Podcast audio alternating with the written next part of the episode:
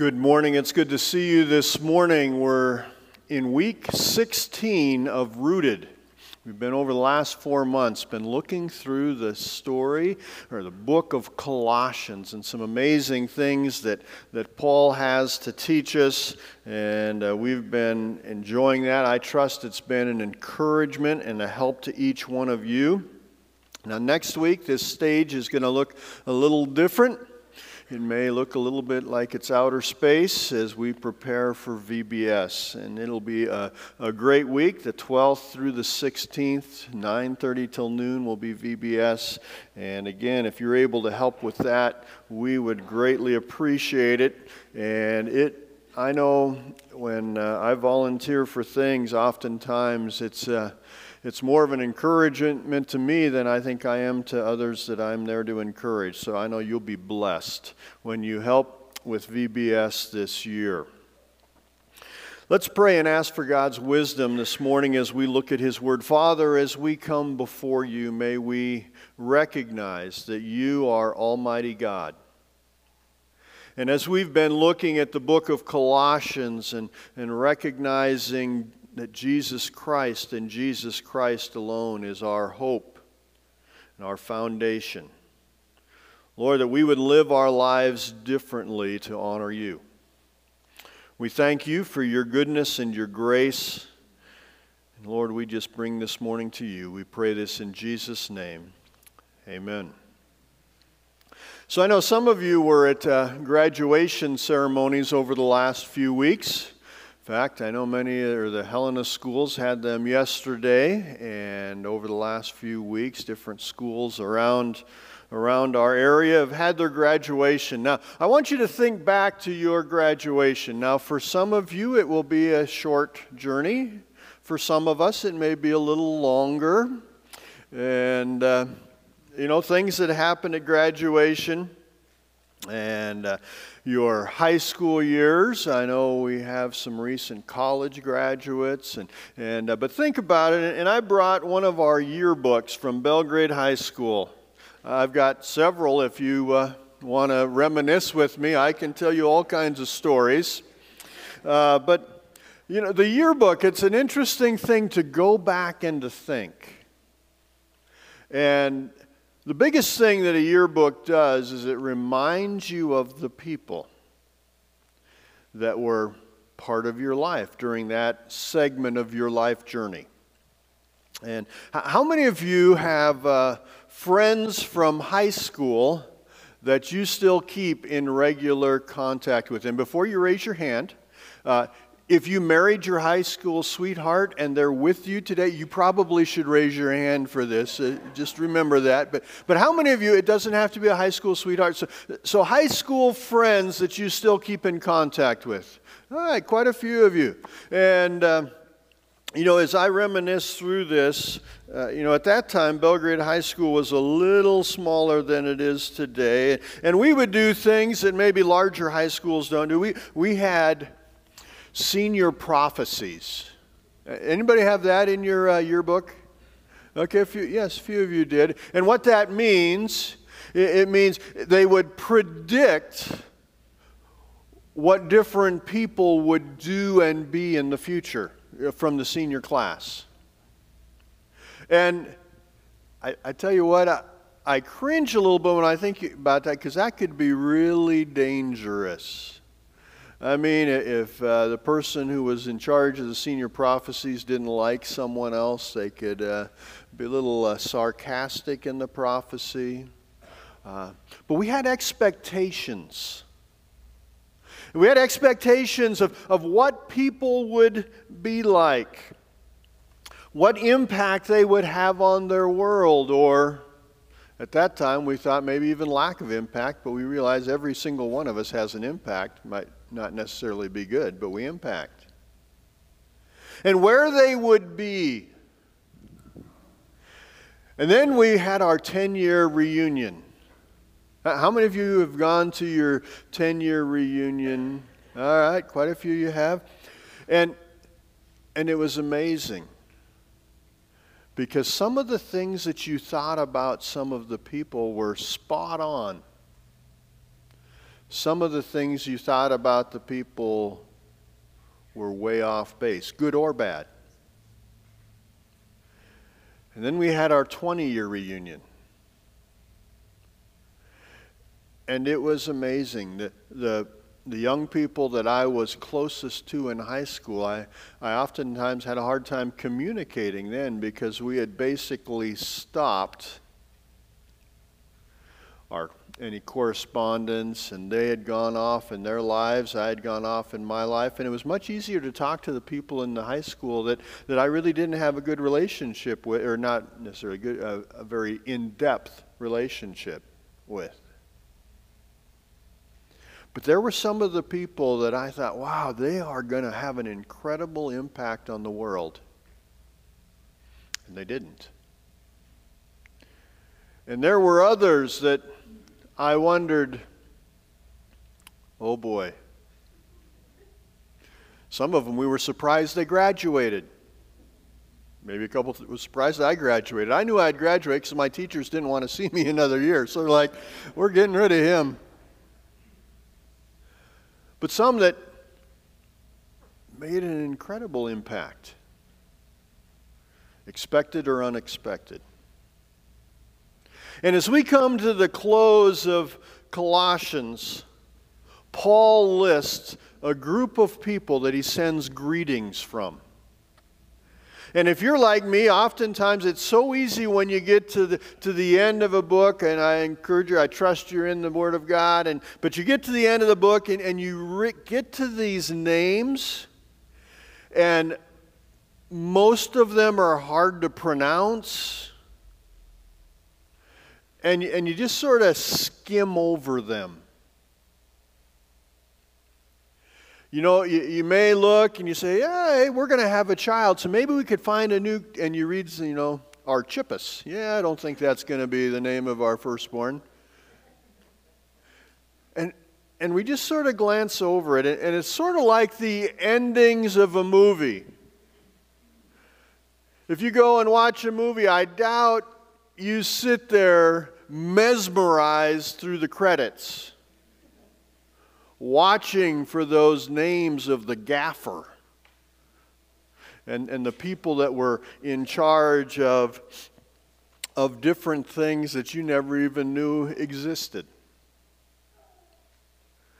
But these guys here at the end of Colossians, as well as other New Testament letters written by Paul and others, have a great amount that they can teach us. There are some important lessons that we can learn from their lives. Their stories can teach us a great deal. Follow along as I read Colossians chapter 4, beginning in verse 7.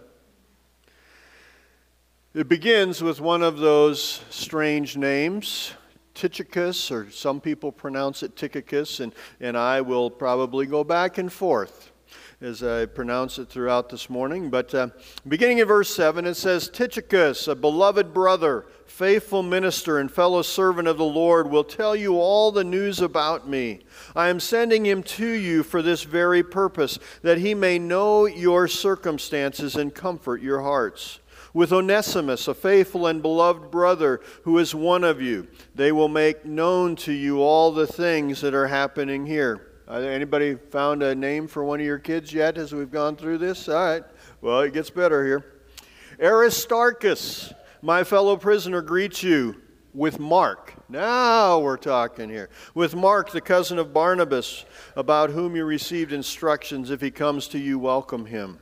And Jesus, who is called Justus, These are my only fellow workers for the kingdom of God who are of the circumcision. In other words, they're Jewish they have proved to be a comfort to me. Epaphras, who is one of you, a bondservant of Christ, greets you, always laboring fervently for you in prayers that you may stand perfect and complete in all the will of God. For I bear him witness that he has a great zeal for you and those who are in Laodicea and those in Hierapolis. Luke, the beloved physician, and Demas greet you. Greet the brethren who are in Laodicea and Nymphas in the church that is in his house. Now, when the epistle is read, when this epistle is read among you, an epistle means letter, is read among you, see that it is read also in the church of the Laodiceans, and that you likewise read the epistle from Laodicea. And say to Archippus, Take heed to the ministry which you have received in the Lord, that you may fulfill it. This salutation by my own hand, Paul. Remember my chains. Grace be with you. Amen. Now, this morning, I'd like you to, to bear with me here these first few minutes, and we're just going to give a quick bio of these eight guys that Paul sends his greeting. Now, there's a couple more guys mentioned at the end that Paul is greeting that live there in Colossae or nearby, but the eight guys that are part of Paul's ministry that, that Paul sends greetings from to the people in Colossae. The first one, Tychicus. We see him found in verses 7 and 8. He delivered the letter to the Colossians. He was the one who, who brought it, carried it there. He went with Paul and a team to Jerusalem in Acts 20. He was sent by Paul to help churches. We see that in Titus 3:12 and 2 Timothy 4:12. And then we have Onesimus. Onesimus was a runaway slave that met Paul in Rome. He met Paul. He went to Rome, about 1,300 miles from Colossae, to try to hide from his master named Philemon. And while there, he, he, he met Paul. And he became a faithful helper of Paul in his ministry. He gave his life to Christ. And most people believe, and historians believe, that he later became a pastor. Aristarchus, found in verse 10. He stood with Paul during the riots of Ephesus. He stood with Paul on his trip to Jerusalem and the voyage to Rome. And then Mark, or oftentimes called John Mark, and found in verse 10. He's the guy you, will see in Acts, I believe it's Acts around chapter, uh, well, he, he comes back in chapter 15, so a little before then. We see that he quit when he was traveling with Paul and Barnabas on their first missionary journey. He just up and quit. But he came through when given a second chance. And eventually he wrote the Gospel of Mark. And then Jesus, who is called Justus, By the way, Jesus was a common name. And so oftentimes they would give the, the Greek or Roman name along with that Jewish name to clarify who it is. And so his, he was Jesus, who was called Justus. And he was one of the few Jews who stood with Paul. And we see that he was a great encouragement to Paul. And we know very little more about Justus. In fact, this is the only time it mentions him. And then Epaphras. Epaphras was likely the person who founded the church at Colossae, and he was known as a prayer warrior.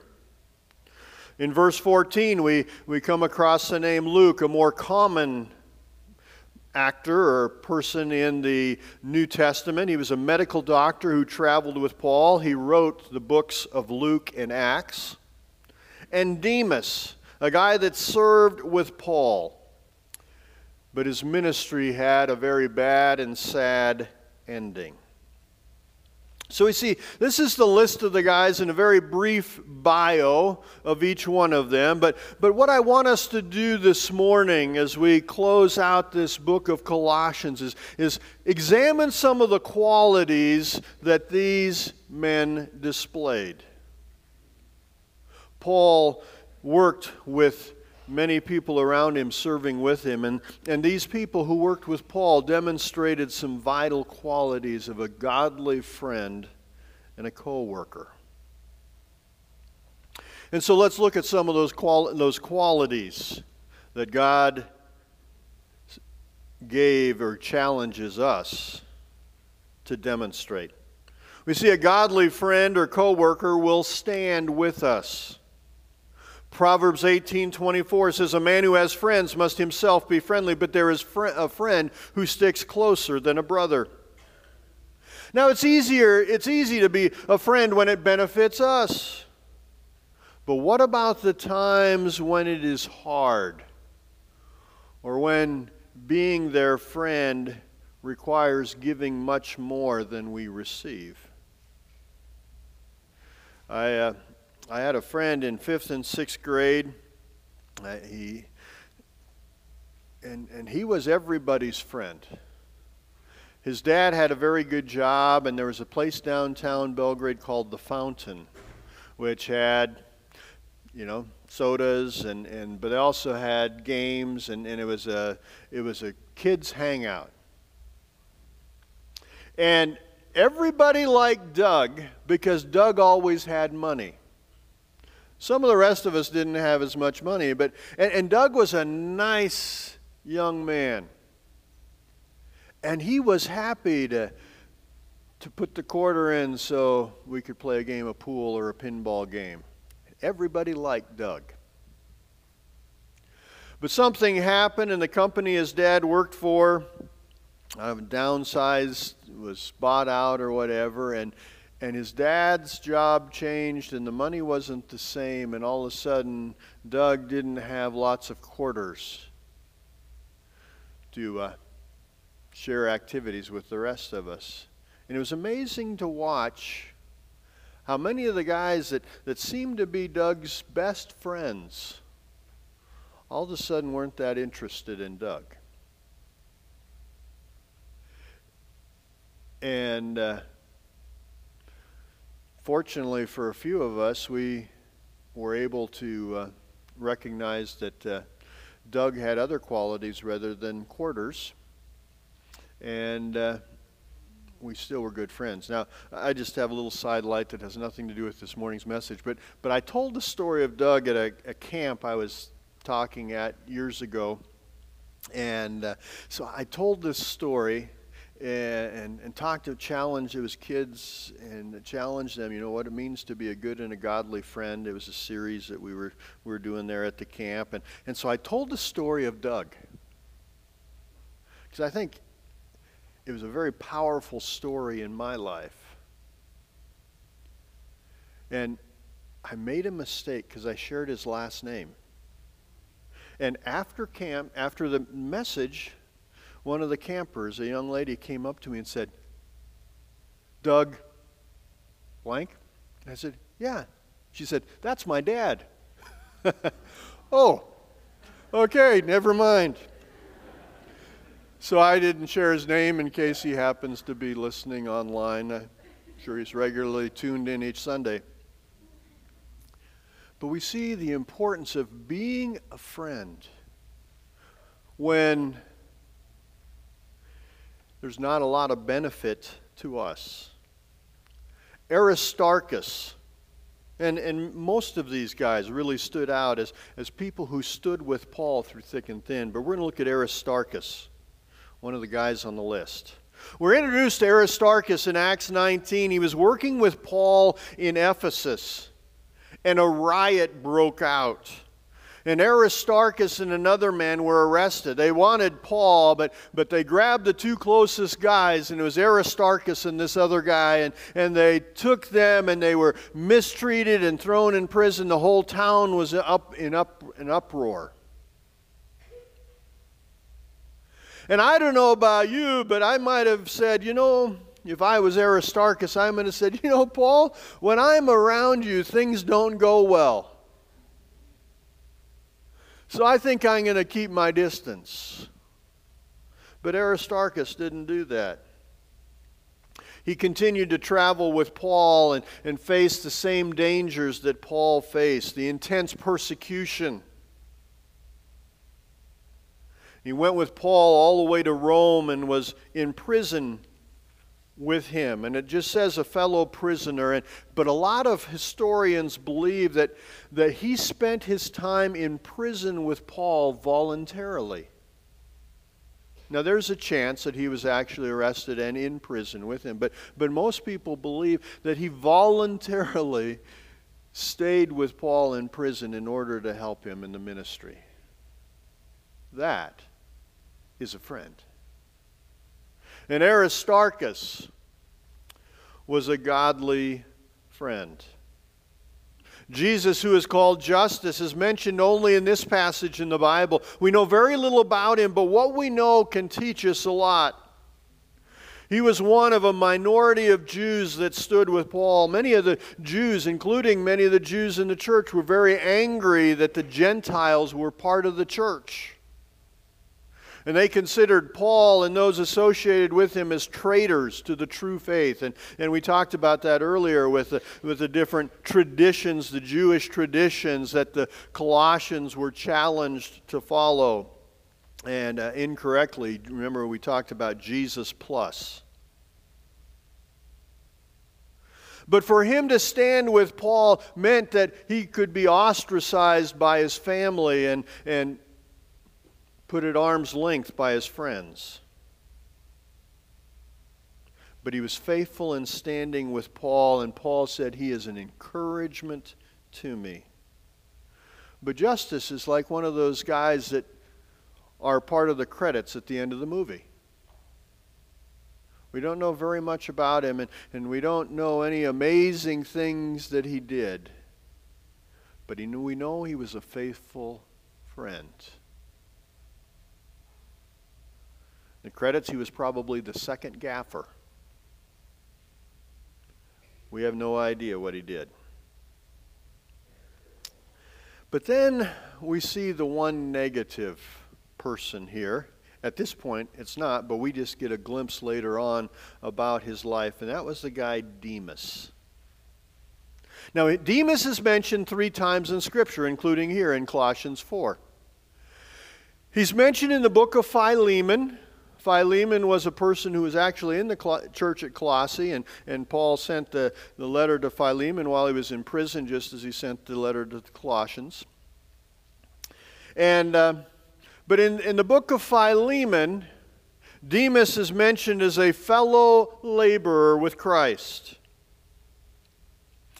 Here in Colossians, he's just listed as part of the list.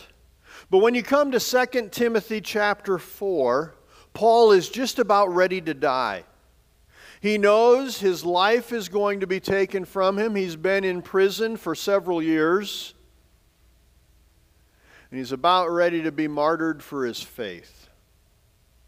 And in 2 Timothy chapter 4, the last words that we have of Paul,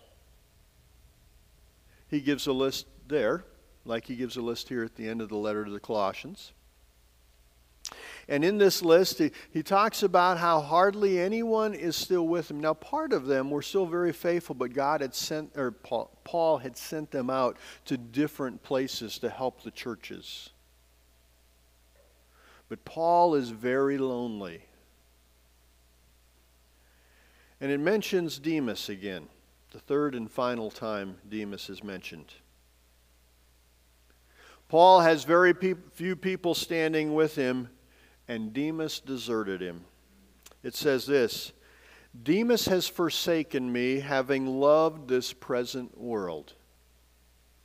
Now, now, there's more to that, and we don't understand fully. But evidently, Demas saw the things that were a lot more exciting than working with Paul. Now, it looks like he maybe even just turned his back on God. But here is Paul, and this guy that had been with him for evidently a good period of time decided, you know, I've got better things to do. And he walked out on Paul in a time of Paul's greatest need as Paul was facing his own death. What a sad story. But we see people like Aristarchus and Justus who were faithful through the mountaintops, but also through the valleys of Paul's life. And they ministered together with Paul when things were going gangbusters, but also when the persecution was coming and, and people were threatening their lives. And they had the possibility of being martyred for the faith. So, a godly friend will stand with us, but also a godly friend will sacrifice for us. Proverbs 17 17 says, A friend loves at all times, and a brother is born for adversity. Tychicus was, faithful, was faithful in working with Paul throughout much of his ministry. He was willing to follow Paul's leadership and go where he needed to go. He's mentioned several times with Paul, and often it involved traveling to work with people that needed help or encouragement. Now, we have a, a map that's coming up here. And in this map, we, we see something taking place here. We see, so over here is Rome, and down here is Colossae. And it's about 1,300 miles from Rome to Colossae. And you think, oh, that's no big deal. Let's see, okay, 1,300 miles. You know, that, that's you know, two and a half, three hour airplane flight. I, I, think I'm about right there. I didn't figure it out, the speed of an airplane, but you can go home and do that this afternoon. Take the average speed and etc. So, anyway, but it's about 1,300 miles. But you'll notice that pretty much you have to go all the way through Italy and then you cross two different seas there. And then uh, you got to go across here and then all the way in. And it's about, I believe, around 100 miles in here. And and you do that pretty much all on foot or by boat. So it's not an afternoon flight. And taking journeys in those days was very dangerous. Along a lot of the routes, they had people that uh, would uh, waylay travelers and beat them up, take things from them, even kill them. But here was a guy that was willing to do whatever he was called on to do and to sacrifice. And so he was the guy that, along with Onesimus, that Paul was sending the letter to the Colossians with, as well as to the Laodiceans and probably to Philemon also. And also to check up to see how they're doing and to let them know how Paul was doing. The trips that Tychicus, took were dangerous, required the sacrifice of time as he left everything to go and serve. He was a good friend, a godly friend, and a godly coworker because he put others and their needs before himself. He sacrificed for the benefit of others. You know, the sacrifice required to be a godly friend involves giving up of yourself Maybe giving up your own desires, your own things, in order to help others. Luke, mentioned here, was a doctor. He gave up the possibility, I'm sure, of a practice to travel with Paul and take on the dangers of that service as he served together with Paul and the others. Luke chose to use his talents and his experience to work and to serve God at great sacrifice of his own. Philippians chapter 2, verses 3 and 4 says, Let nothing be done through selfish ambition or conceit, but in lowliness of mind, let each esteem others better than himself. Let each of you look out not only for his own interest, but also for the interest of others. A godly friend, a godly co worker sacrifices. But we also see a godly friend will pray for us. James 5:16 says confess your trespasses to one another and pray for one another that you may be healed. The effective fervent prayer of a righteous man avails much or does much good. Epaphras was the one who founded the church there in Colossae. He was deeply involved in the ministry as a leader in that church. But Epaphras was most known as a prayer warrior. What a great thing to be known for. Yeah, that's the person who prays a lot. Wouldn't that be great if that was said of us? There's, there's a, a missionary, and he, he went to India in 1892. His name was John Hyde. But he, over the years, he received a nickname. He was called Praying Hyde. He went to India and he had very few talents. They evidently said that he, he could not talk well. He also had a hearing problem, which probably also affected his speech. And many people around him wondered, Why are you going to be a missionary? You don't have the skill. But he had something that they didn't recognize. He had a passion for people and he passionately prayed for them. And the ministry that he had in India, God used in amazing ways. So, Epaphras, praying Epaphras. You notice about his prayers, it's mentioned, Paul talks of him in verses 12 and 13. His prayers were constant. He was, it says, always praying for them. And we know what always means. Always comes from all. All means all. That's all all means. He was always doing it. He was continually praying. And he was passionately praying. It says that he was fervently praying for them. And that, that term, laboring fervently, as it's translated, comes from a word where we get the English word agonize. And it, and it pictured a wrestler in the games agonizing for the victory. But we see also that a godly friend demonstrates grace and forgiveness. Proverbs 19:11 says the discretion of a man makes him slow to anger and his glory is to overlook a transgression. The stories of Onesimus and Mark, the last two that we haven't touched on yet this morning, demonstrate grace and forgiveness.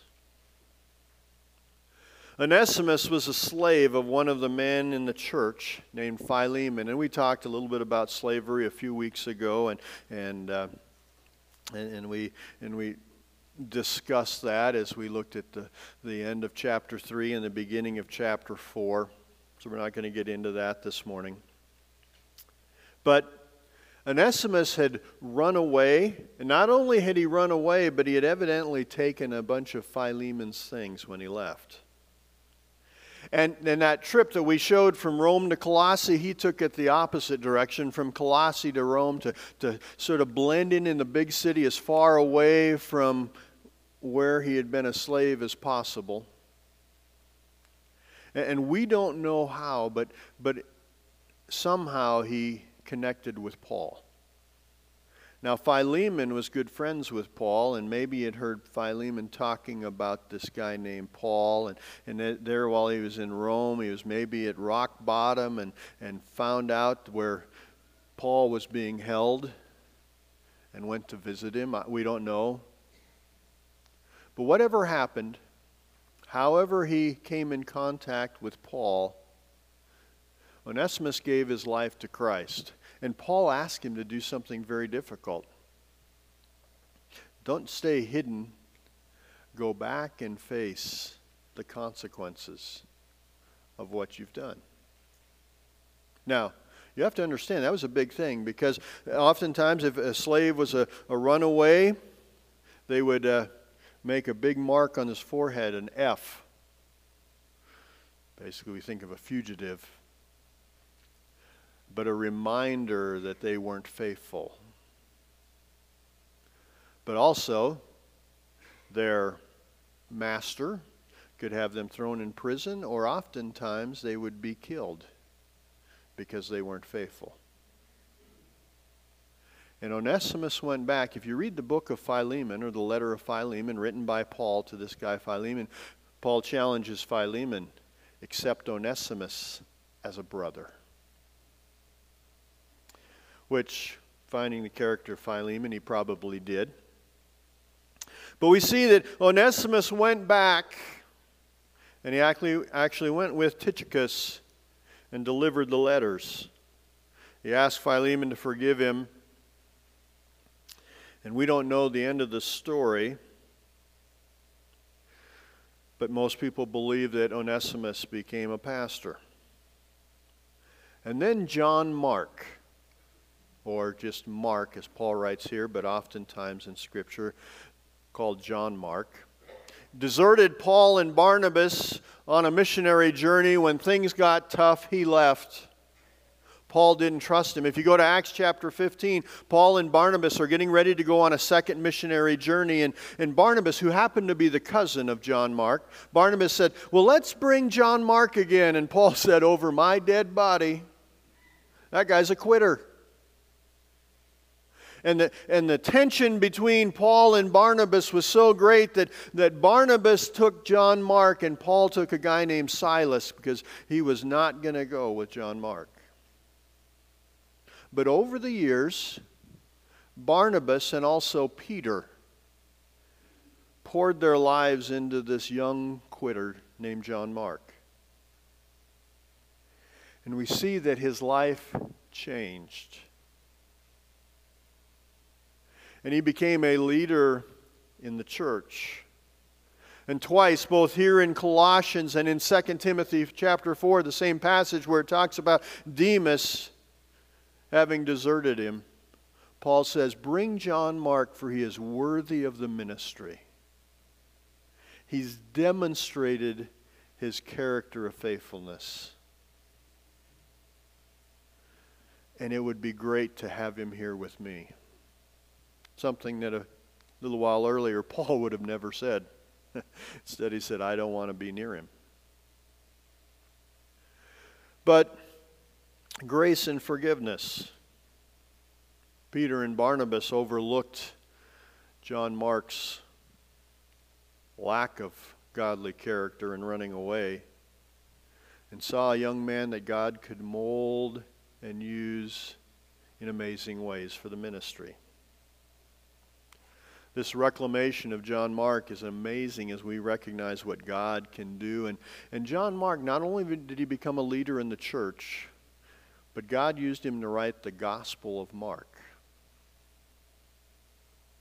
One of only four people that, that was called upon through the inspiration of the Holy Spirit to record the activities of Jesus Christ while he was here on earth. Pretty amazing responsibility that, that God gave to this man.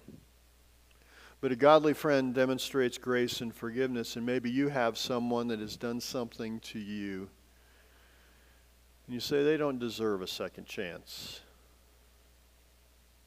Well, think about Onesimus and John Mark, and how God ended up using them in mighty ways, even though they had made very significant poor decisions, we'll put it nicely, in their lives. So, as we close, as we consider these eight men, how does that affect us? How should I live differently this week? Do I need to figure out and go back and study? Is it Tychicus or Tychicus? Hmm. No, we can look at their character. Some described in broader terms uh, throughout Scripture, but some, like Justus, mentioned this this one time. But the character that they demonstrated, or in Demas's case, did not demonstrate. What it means to be a godly friend, but also a godly minister for Jesus Christ. How do you do in these characteristics that we looked at today? A willingness to stand with others and stand for Christ, a willingness to sacrifice for them, to pray for them, and to show grace and forgiveness toward them. But we also, like Paul, need to recognize those who have impacted us. I remember reading, and I can't even remember where I read it, but, but a, a Christian author who was sharing the importance of encouragement. And he talked about this teacher that he had had years earlier, but was very old. And, and I don't know if he had heard that she was in poor health and decided to write her a note. And it had been years since he had been in her classroom. But she had had an impact on him. So he wrote her a note. It took just a minute. It was very basic, and obviously he hadn't even been in contact with her for years. But just said, You know, I'm thinking about you, and thank you so much for what you did in my life. Well, he got a note back. And she was just so grateful for the note. And one of the things that he brought out in discussing her note back to him was she said, This is the first note like that that I've ever gotten in years and years. What a sad declaration. But we can change that. There's people in your life that have had an impact, some for just a short season, maybe a long time ago, some people for longer periods of time, and even currently.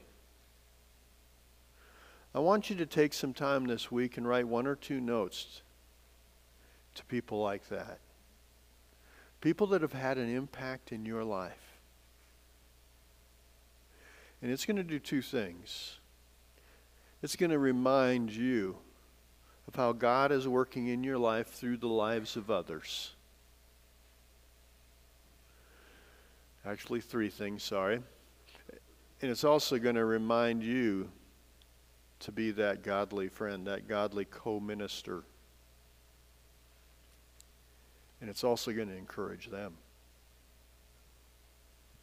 So I want you to do that this week, as well as think how can I be a godly friend and co worker? And as we think about it, we can go back to last week. I hope that uh, when the time came, you put the rock in your mouth. Right? If you weren't here last week, you have to go back online and see what that's talking about. Godly speech. And throughout this book of Colossians, so many ways that that obviously, and, and we looked at it in those first couple chapters specifically, Jesus Christ and Jesus Christ alone. And because of that, chapters 3 and 4, how we live like a new person in Christ, in our relationships with others. We looked at our relationships in our families, our relationships in the workplace, our relationships with all those people around us that we come in contact with and our relationship with God. As we look to Him, recognizing He is our only hope, but we respond with a new person. We have a new address if we're a follower of Jesus Christ. Heaven is our eternal destiny. We put our faith and trust in Him. And we live differently here on earth. Let's pray. Father, thank you so much for your goodness and your love. Lord, I pray today that you would help us to be faithful. Help us to be faithful and godly friends and co workers in ministry for you. Lord, may you be glorified in our actions, and may we be people that, that impact those around us through your power and for your glory. And Lord, may we recognize the blessing of those who have in a positive way impacted us. Lord, may we be diligent in reaching out to them and encouraging them and sharing with them the ways that they have helped us. And we will give you the praise and the glory. We pray this in Jesus' name. Amen.